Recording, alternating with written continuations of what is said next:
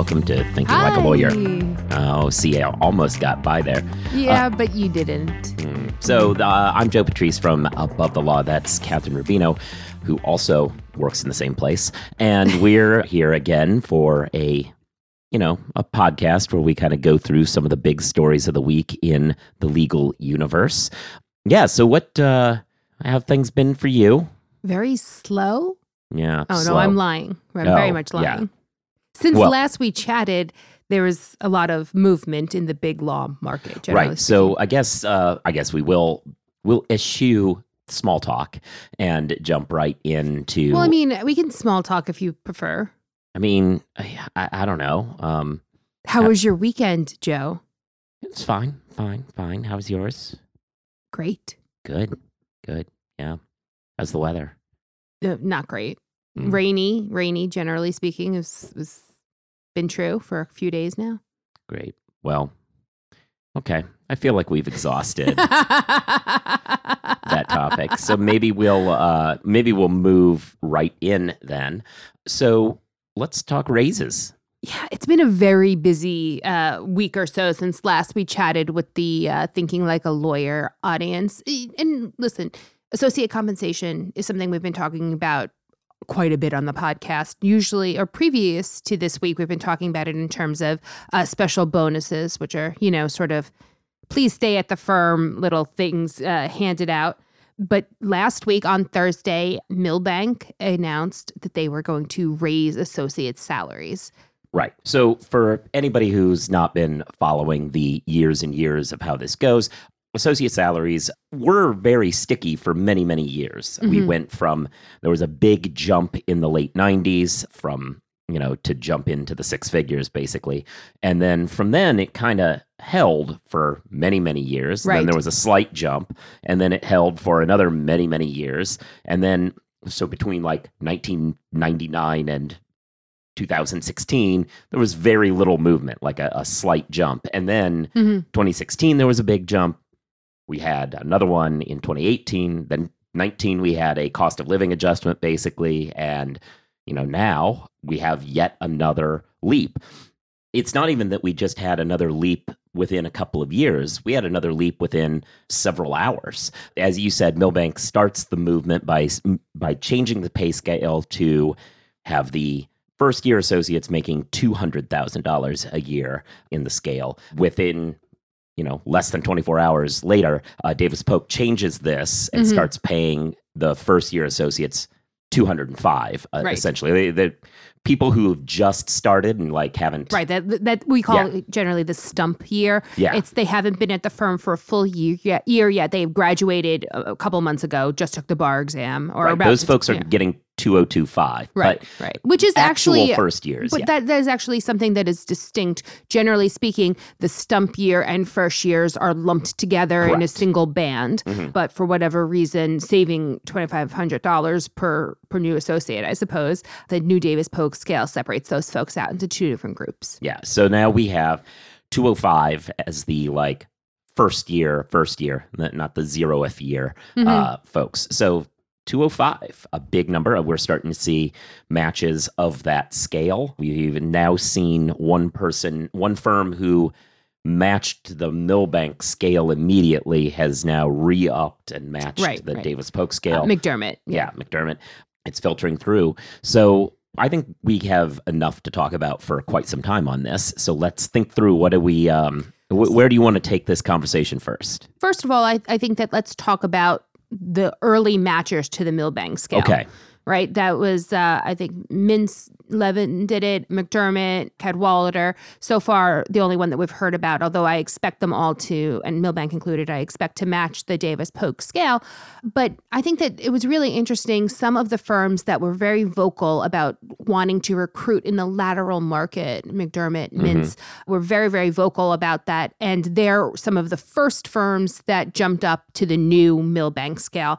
And not necessarily the firms that you would have previously thought about as early movers. Mintz, I think, had taken almost two months to match the 2018 raises. Okay. So, it was interesting to see that the need for laterals, I think, is really pushing this raise, and those firms that are going to be quick about it, and the fact that McDermott, turned around and issued a second memo within 2 days also speaks to their desire to recruit. I'm gonna push back on that just because I think you are absolutely right about the concept, but I think you have it in reverse. I don't think this is about recruiting. I think it's about retention. Oh, yeah. I think right now the amount of, in particular, transactional work, but legal work generally, but the amount of transactional work running through the system right now has firms absolutely swamped with leaving revenue on the table because they can't physically get all the work done. They're making huge demands to get more attorneys. We've heard of six-figure signing bonuses from some of these firms just to get human bodies who can do the work. Those folks going to, say, Kirkland for six-figure bonuses, they're coming from somewhere, and they might be coming from Mintz. And people like Mintz have to do what they need to make sure they don't lose those folks and put themselves behind the eight ball. But folks that have been very vocal about wanting even more folks to do the work. I don't know if you saw, this is not a legal meme that I saw, but there was definitely a bunch of just workplace memes that are saying how the pandemic has caused such a crush in new work, and companies are so excited to tell you how much they want to help your quality of living, but aren't willing to hire new people to help with the extra work. And that was not legal industry based, but it certainly resonated, I think, for legal industry folks. And what we are seeing is that some firms are looking for the bodies, looking for the folks to do more work, and I think to help quality of life. And I think also just more people generate more revenue. That's what happens when you have a billable model, right? Well, and a billable model that is based, as it is in a lot of these big law firms, on leverage. It is, look, when a first year is running around and doing their document review or whatever, it's important to note that even though you're paying them $205, realistically, given the amount of work that big law is, which is long hours and whatever, they're being functionally paid, somewhere around between $80 and $90 an hour, maybe. They're being billed out for their time at between $450 and $650 an hour, probably, yeah. I would assume, for a first year. And by assume, I'm not really assuming. I'm saying that actually is the range that firms have, but different firms do it differently. So I was trying to give them the flexibility. So when you have a model where the giant markup is between the sunk cost in the first year salary and what you bill them out at, having people to do that work is key. And 205 sounds like a lot of money until you start factoring in you're working 2,100 hours a week, and law school is left you in 200 grand of debt. And this is kind of what you need to pay people to get them their foot in the door. And the other thing to note, and I think the other part of the reason why we're seeing salary increases is that, generally speaking, the profit margins at the top big law firms has increased. Yeah. We had seen prior to 2020, we had seen rates of in the high 30% profit ratios to, high 30%. Now we're seeing 39 to 42 for the best law firms. And that's a nice little uptick, and an extra $10,000, $15,000 per associate is not bad. It's not bad for that increase in profitability. Yeah, that's a issue. A lot of times, mainstream media coverage of the amount of money that young associates make is fixated on, they're making all this money, this is blah, blah. But at the end of the day, I mean, that money's coming into the firm. Yeah. Where's it supposed to go? Right. Is it supposed to make partners even richer? Because otherwise, it kind of has to go to the associates. That's actually not fair. It could go to the counsel or the staff sometimes. But the point remains, it goes to people who are not... who are making money for the firm. Yeah, when you push back against the idea of raises, what you're really saying is that you would rather the partners just pocket it. Right. And running a big law firm is a complicated financial proposition. There's lots of things. And the other part of this is also partner recruitment, right? That there are two kind of components, I think, to recruiting partners successfully. One is profits per partner, right? And so you are trading that if you're giving raises. You're saying, yes, the amount that we are dividing amongst our partners by whatever complicated formula we have is going to be slightly smaller. But I think that savvy lateral partners are also looking for a good associate talent base. They only have so many hours individually to bill out. It's about having a team of folks that are billing out. Well, and this brings us to, it depends on what your particular book of business is. Mm-hmm. And I think the issue and why, we're seeing so much hot movement and transactional stuff where you have to have deal teams to make everything work. That's the sort of job where having quality people makes the platform work for you. Mm-hmm. And you will trade off some amount of what you have to get the platform to work. But right. If I think we've talked in the past about these virtual firms, you had a interview with some, well, you're not an interview, right? I think it was a trivia question. It was a trivia question about how some of these virtual firms are actually, one of them cracked the AmLaw 100 this year. Correct. And part of the reason that's happening is that if your business model is such that it is discrete tasks that you as a partner can maximize by doing yourself, those virtual firms are now more attractive and partners are leaving for those because they can keep more of their money because they don't need a heavily leverage-based billing model. Mm-hmm. But point remains, when you do, you need to be paying associates so that you can compete in it. And it's not just, it used to be about getting the best talent. Now there's a factor of there's physically not enough bodies, which is why we have these giant signing bonuses. This is why we have a compensation war for mm-hmm. folks. And it is a very interesting moment that we're seeing. It is unlike other raises we've seen in the past where this is really being linked very, very closely to a lateral market that is fire, unprecedented in a ton of ways. And I think that a lot of legal industry observers are trotting out what they've said in the past about raises. Oh, raises are generally seen by a slump in billing rates and all this kind of stuff, that they're seen as a slump in billables. And I don't know that we're going to see that. I think that this is of a different kind. And I don't think that everyone can or should hit that 205 number. I think that we've long talked about the difference between sort of the AmLaw 50, the very top of that, and sort mm-hmm. of the rest.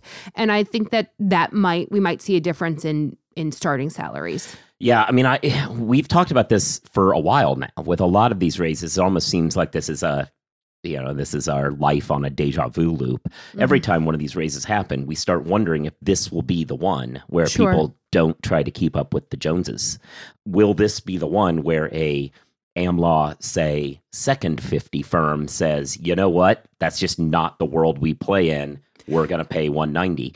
I mean, I also think it's very interesting, and I think a firm's book of business and where they are may also play a role, because we're not seeing the same demand for example, litigation associates as we are for corporate associates. Sure. So perhaps they'll change out of a lockstep model, whether it be on base compensation or on bonuses.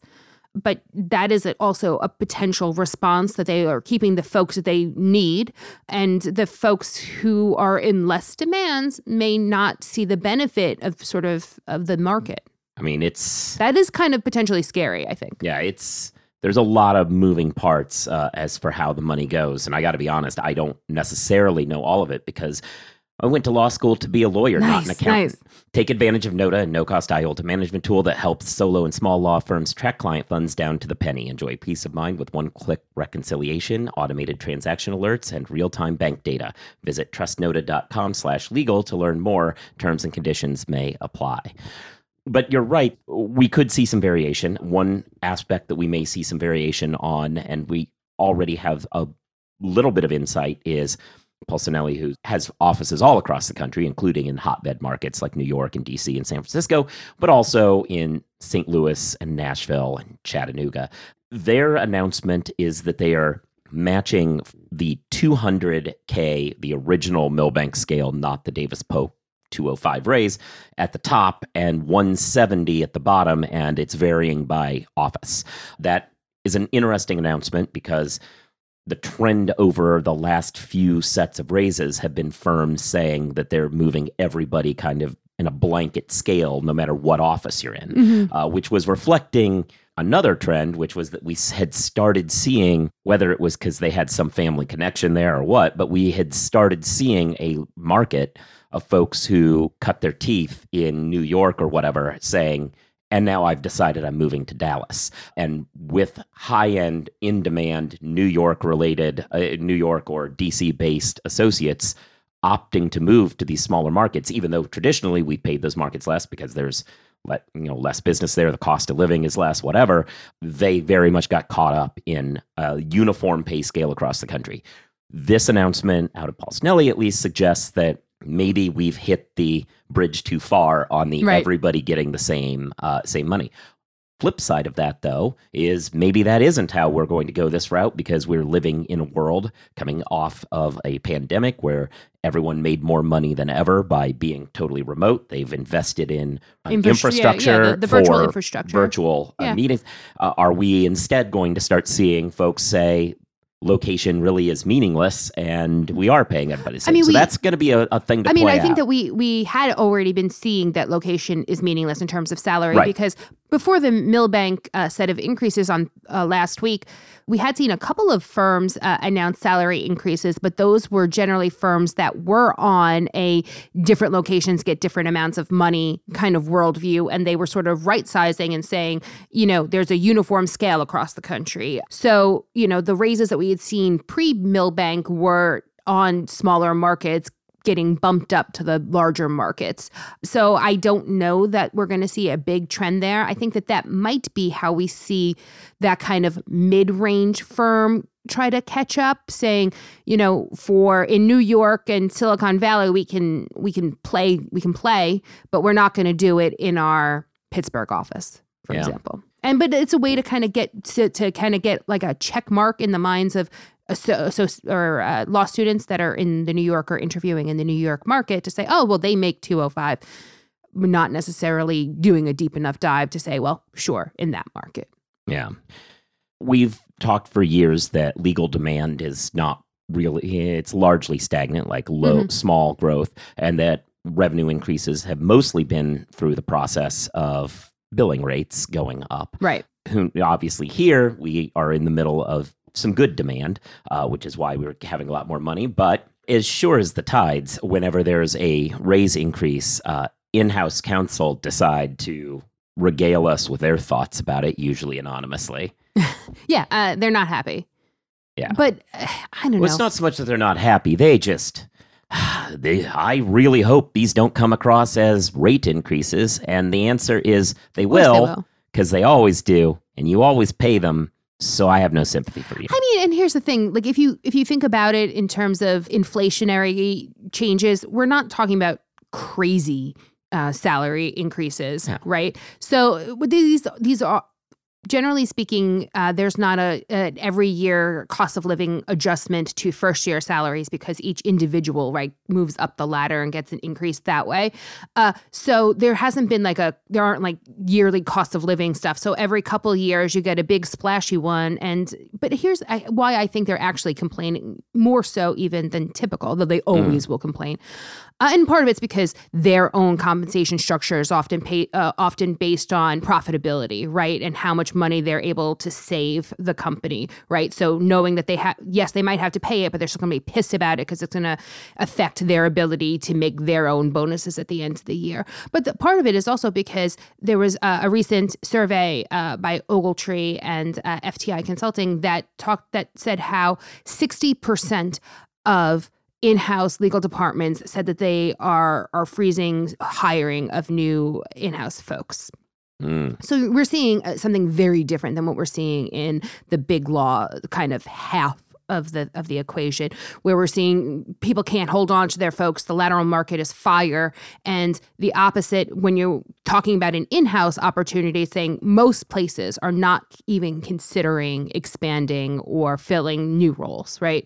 So I think that there's also there's a different vibe going on in that market, and they're maybe not fully realizing how important it is for big law firms to hold. If you want your deals, if you want your stuff to be staffed, this is how big law has to play in order to get those folks. You want your deals staffed by the best and the brightest. Well, then you have to pay for it. Yeah. I'm sorry, but this is just life. You fully sign up for capitalism in other ways, and this is the other side of it. Yeah, it's weird because a few years ago, I feel as though we had a moment for the in-house legal department. They were moving more work in-house, hiring fewer outside firms. Mm-hmm. Smaller tasks were being brought in.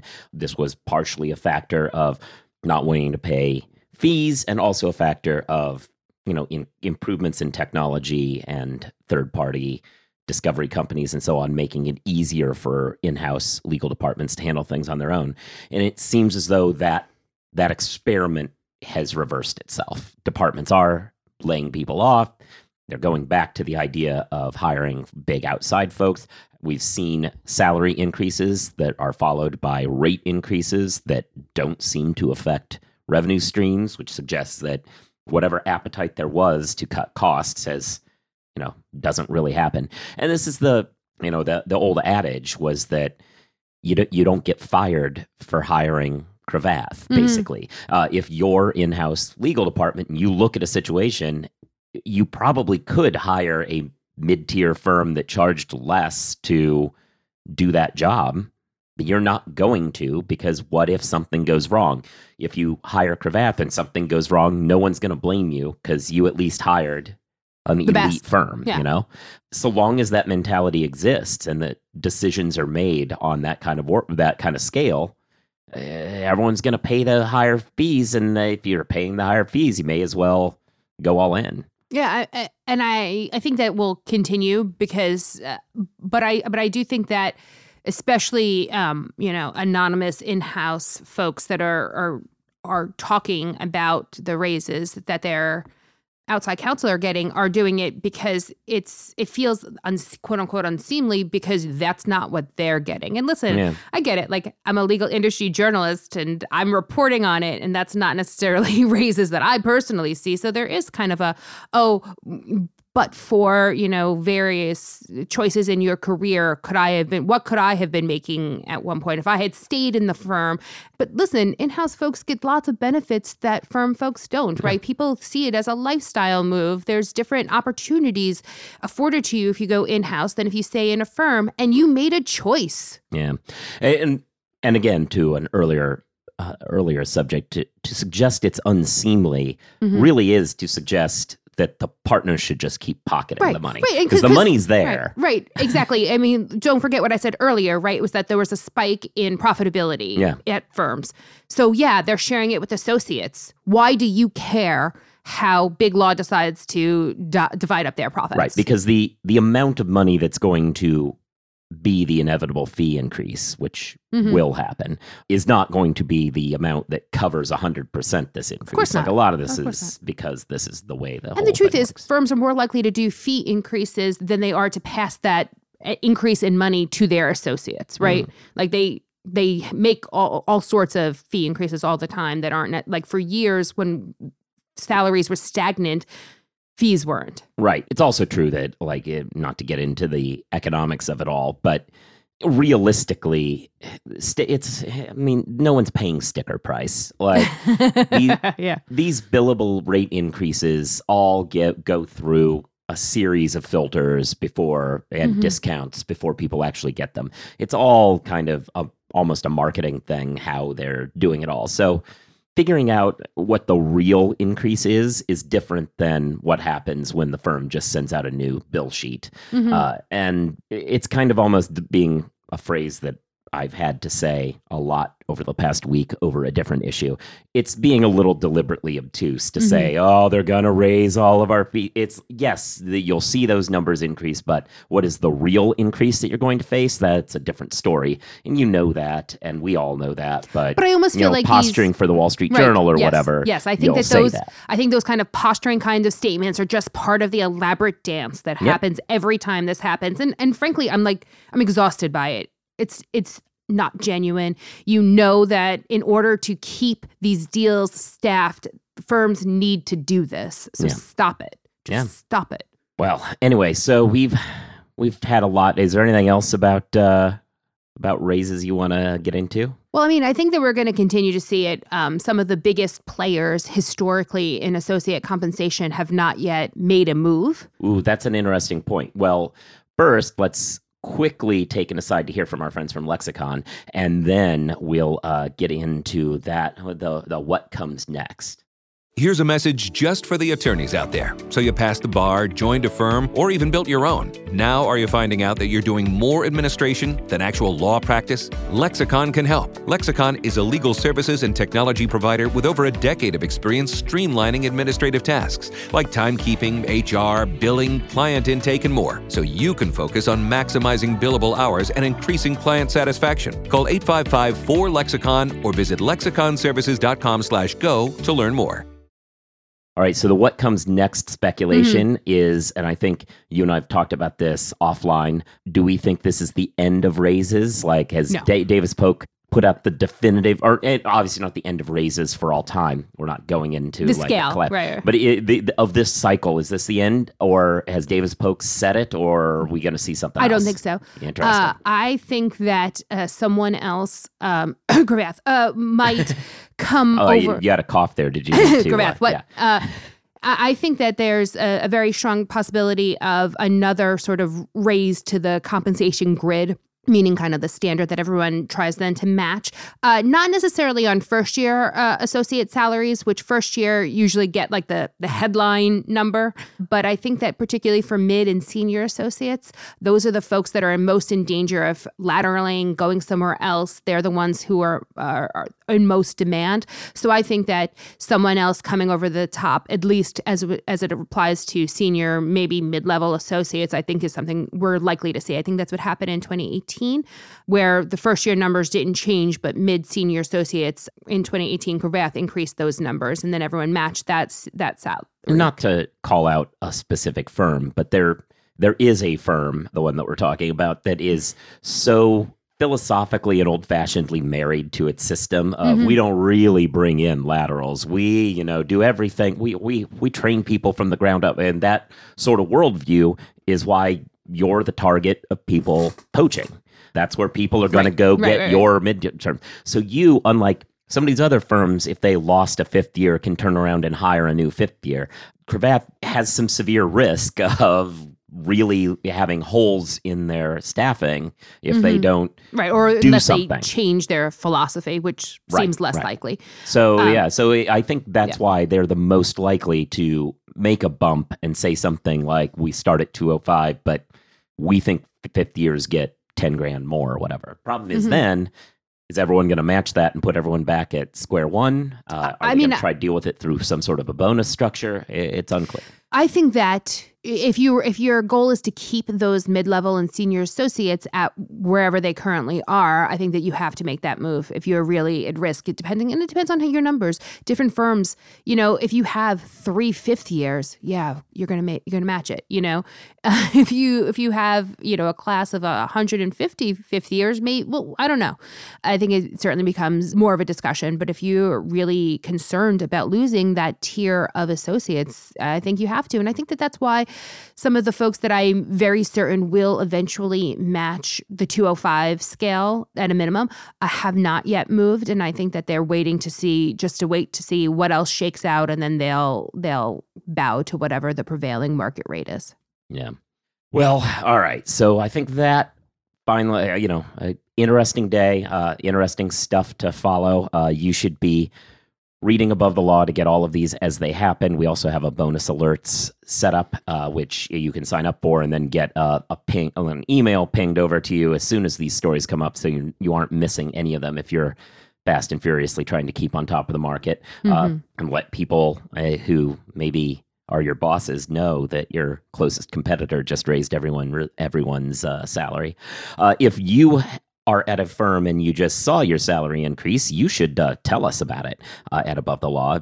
Reach out to us in any of the various ways on the website. At abovethelaw.com. Right, or social media or whatever. You can also text us at 646-820-8477. That's a text-only line. Right.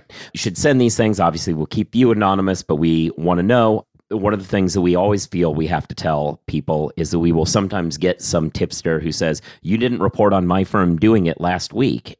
That's because you didn't tell us. We don't magically know that a firm has done things. If you think, I'm not going to say it because everyone else at the firm has probably already told them, don't think that. We are more than happy to get 50 emails from one firm as opposed to not getting any. So let us know. You should be listening to this show, subscribe to it, give it stars, write something about it. All great things. You can listen to The Jabot, which is Catherine's other program, the Legal Tech Week Journalist Roundtable, a show that I'm also on. You should be listening to the other programs from the Legal Talk Network. Check us out on social media. I'm at Joseph Patrice. She's at Catherine1, the numeral one. What else? Thanks to Lexicon and Nota, powered by M&T Bank, for sponsoring this show and helping you all hear it. And with all that said, we'll see you next week when I assume salaries will be $350 for first years or something. I don't know.